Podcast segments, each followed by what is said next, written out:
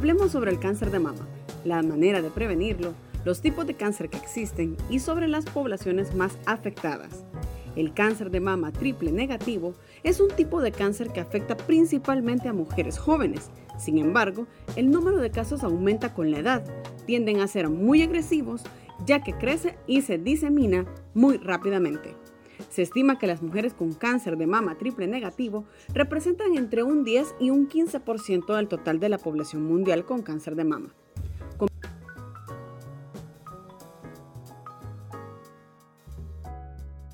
Conversamos sobre ello en un nuevo capítulo de Negocios Inteligentes, el podcast de la revista Estrategia y Negocios. Conversamos con la doctora Vanessa Campos, gerente médica de cáncer de mama y ginecológico de Rocha Centroamérica y Caribe. Soy Gabriela Melara y los acompañaré en el episodio.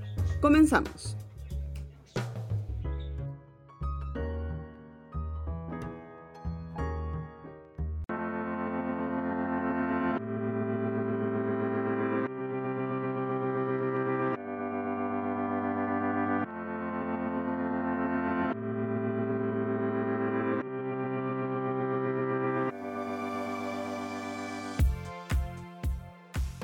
Vanessa, primero, gracias por su tiempo y me gustaría empezar cómo se presenta un cáncer de mama, cuáles son las señales de alerta para una mujer. Claro que sí, Gabriela. Bueno, muchas gracias por la oportunidad de poder hablar el día de hoy sobre esta enfermedad. Se habla mucho en octubre de lo que es el cáncer de mama, sin embargo, seguimos diagnosticando mujeres a través del año con cáncer de mama. El cáncer de mama, como lo mencionaste en relación con edad, alrededor del 56% de esta enfermedad se diagnostica en mujeres menores de 65 años.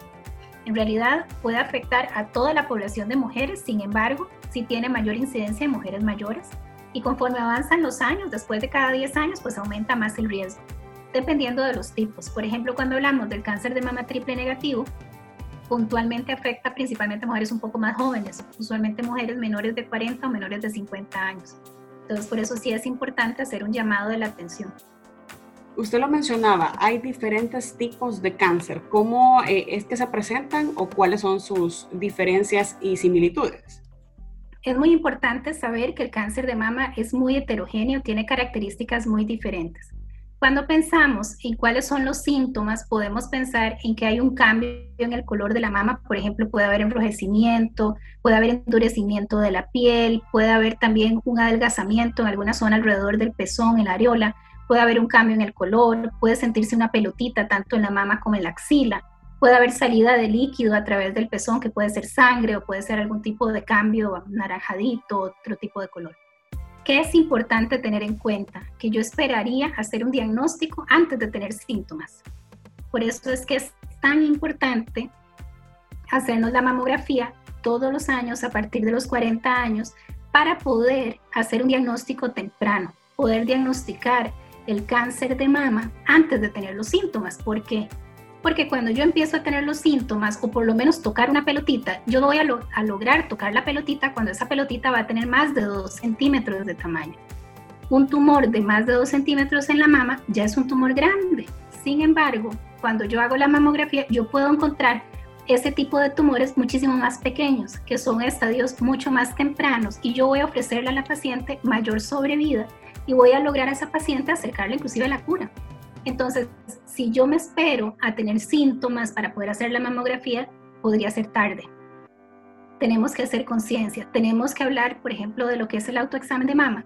Sin embargo, el autoexamen de mama no es el método diagnóstico. El método diagnóstico es la mamografía anual a partir de los 40 años. El autoexamen de mama me permite a mí conocer mi cuerpo, me permite a mí decir, bueno, tengo alguna alteración, siento una mama más grande que la otra, siento una pelotita, siento un cambio, por eso es que es importante. Pero la mamografía sigue siendo el método diagnóstico. E igualmente conocer la historia familiar. Es muy importante conocer si hay antecedentes familiares de cáncer de mama, conocer a qué edad los familiares tuvieron el cáncer de mama. También es importante saber qué tipo de cáncer de mama tuvo, porque si bien es cierto, aumenta un poco el riesgo, no quiere decir que porque tengo un familiar definitivamente voy a tener el 100% de probabilidad. Sí hay un aumento, pero no es tan alto. De hecho, cuando hablamos de todo lo que es la población, se dice que alrededor del 80% de las personas que son diagnosticadas con cáncer de mama no tienen antecedentes familiares. Entonces eso nos pone a pensar de que si no tenemos antecedentes familiares siempre estamos en riesgo. Entonces tenemos que hacer ¿verdad? un alto y tenemos que saber que tenemos que hacer el diagnóstico de una forma temprana. Algo que también es importante es que no solamente afecta a mujeres, también afecta a hombres. En realidad, alrededor del 1% de las personas diagnosticadas con cáncer de mama son hombres. Entonces, también, a pesar de que es tan poquito, sí hay que ponerle atención y también tienen que revisarse y vigilar si hay algún tipo de alteración en la mama.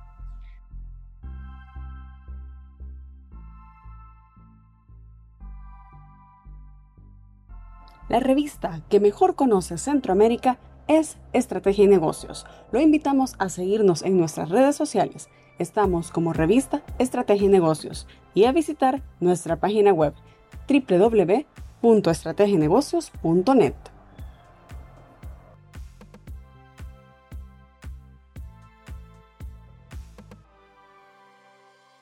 Vanessa, esto es importante también si tenemos algún familiar o si tenemos a alguien cercano de segunda o tercera generación, que, somos nosotros de segunda o tercera generación que antes haya presentado.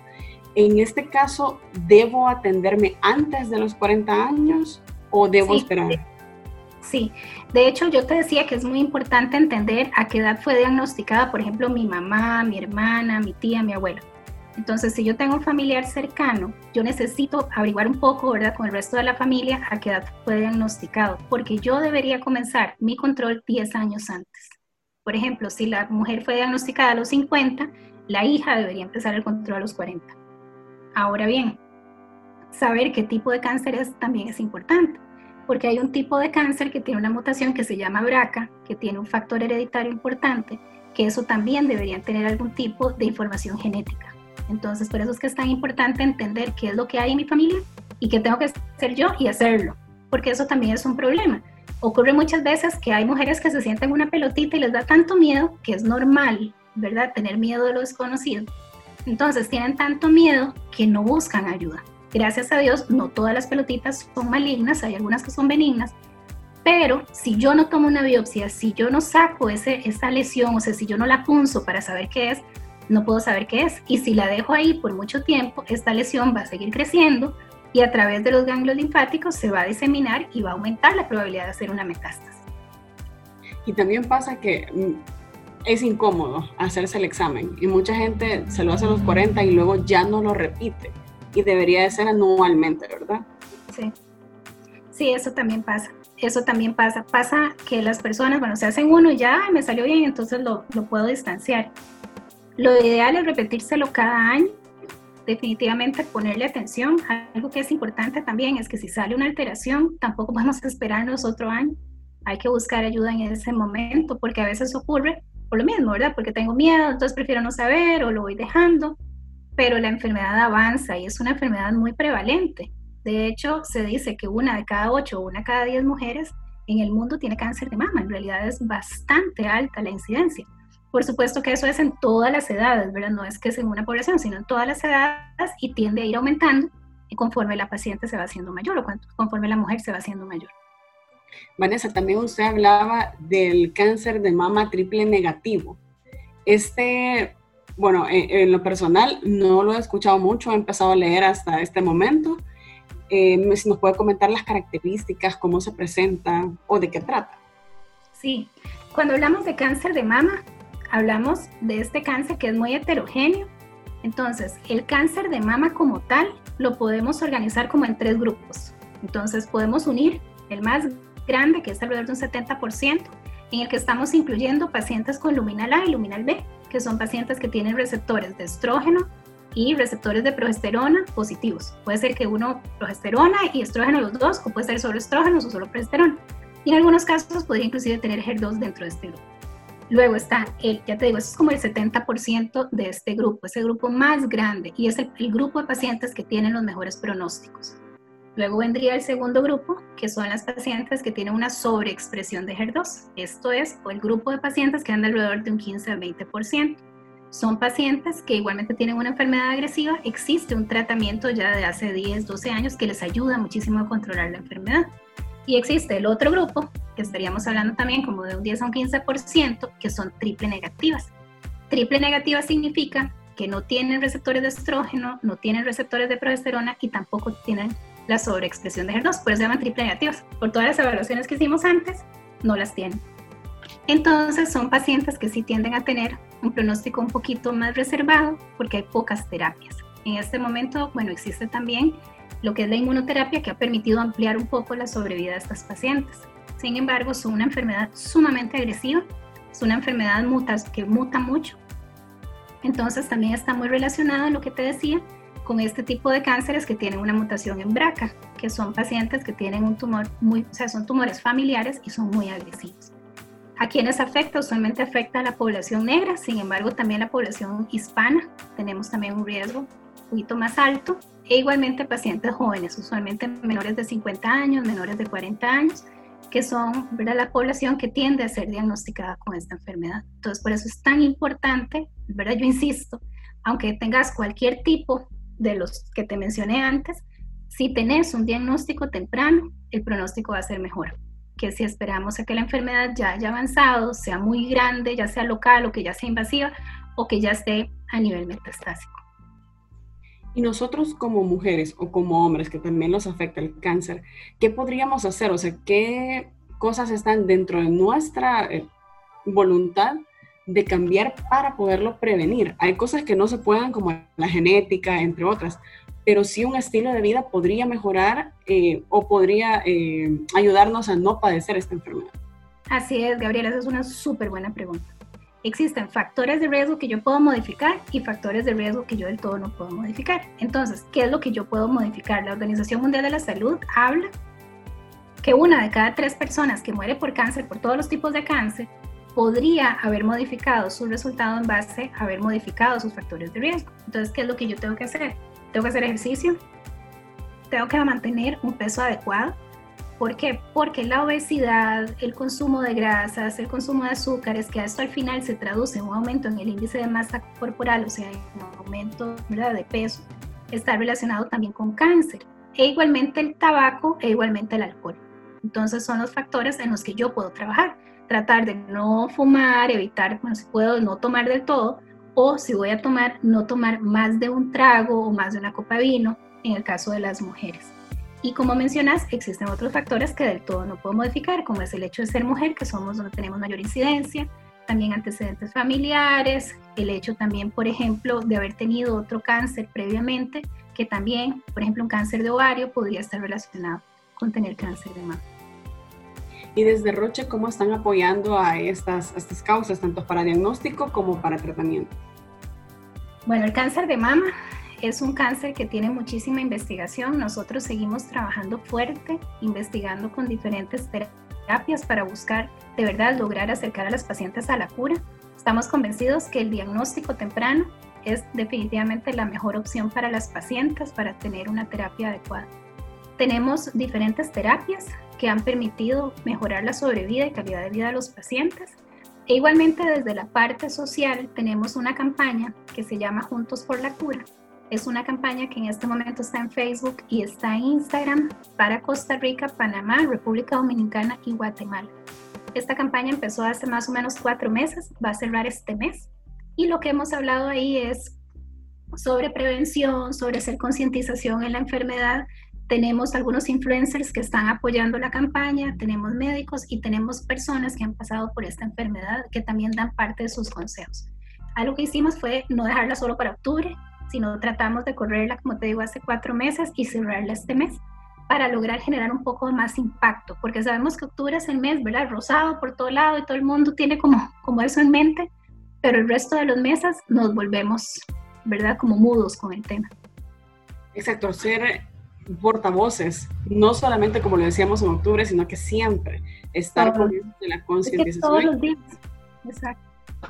Y llevando también que más mujeres se hagan este, este diagnóstico temprano. Exacto, exacto, es que hace la gran diferencia. Tendrá datos que nos pueda compartir de eh, mujeres que son diagnosticadas y también mujeres que, que, pueden sobrellevar la enfermedad, no solamente tasa de mortalidad. De hecho, se sigue diagnosticando muchísima población para América Latina. En el año 2018, según los datos de la Organización Mundial de la Salud, se diagnosticaron 3.7 millones, 3.7 millones de personas con cáncer en América Latina. Entonces, sí, en realidad hay muchísimas personas con cáncer y puntualmente dentro de América Latina para el cáncer de mama son 462 mil mujeres que fueron diagnosticadas. Entonces estamos hablando que casi medio millón de mujeres en Latinoamérica fueron diagnosticadas en el año 2018 con cáncer de mama y fallecieron alrededor de 100 mil mujeres por esta patología. Preocupante tal vez que cuando vemos los datos de nuestra región, es que cuando comparas, por ejemplo, con Europa o con Estados Unidos, se diagnostican principalmente mujeres en estadios tempranos. En, nuestro, en nuestra región se diagnostican más pacientes en estadios ya un poco más avanzados. Entonces tenemos que trabajar muchísimo más en insistir en esa prevención, en insistir en la educación, en hablar un poco más sobre detección temprana, en que la gente conozca cuáles son sus factores de riesgo, si los tiene, y cómo puede tratar de modificar los que se pueden modificar.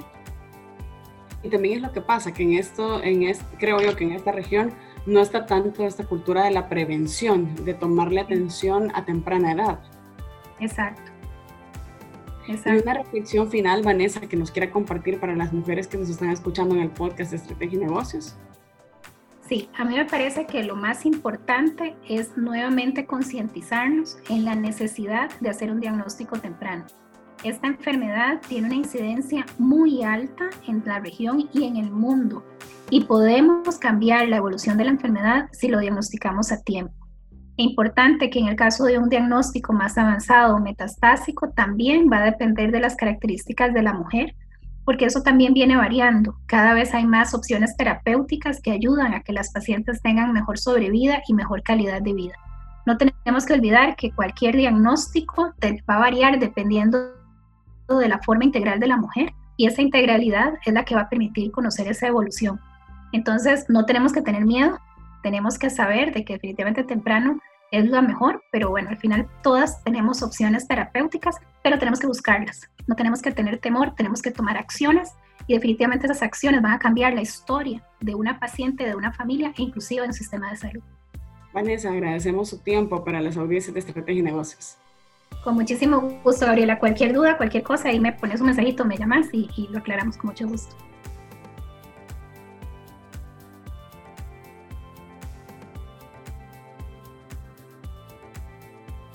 Gracias por acompañarnos en un nuevo episodio de Negocios Inteligentes, el podcast de la revista Estrategia y Negocios. Hasta la próxima.